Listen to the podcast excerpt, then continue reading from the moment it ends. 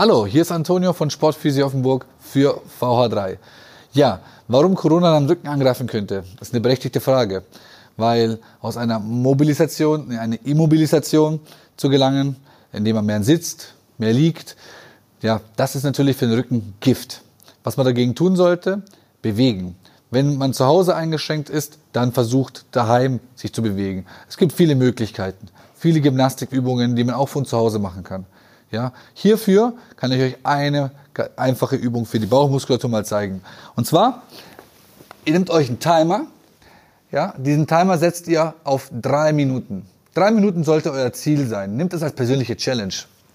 Du gehst hier in den Unterarmstütz. Dein Rücken sollte gerade sein und in dieser Position dann drei Minuten halten, ohne durchzuhängen und ohne nach oben einen Rundrücken zu machen.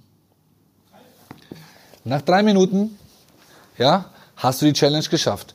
Wiederhol das einfach. Jeden Tag, immer wieder.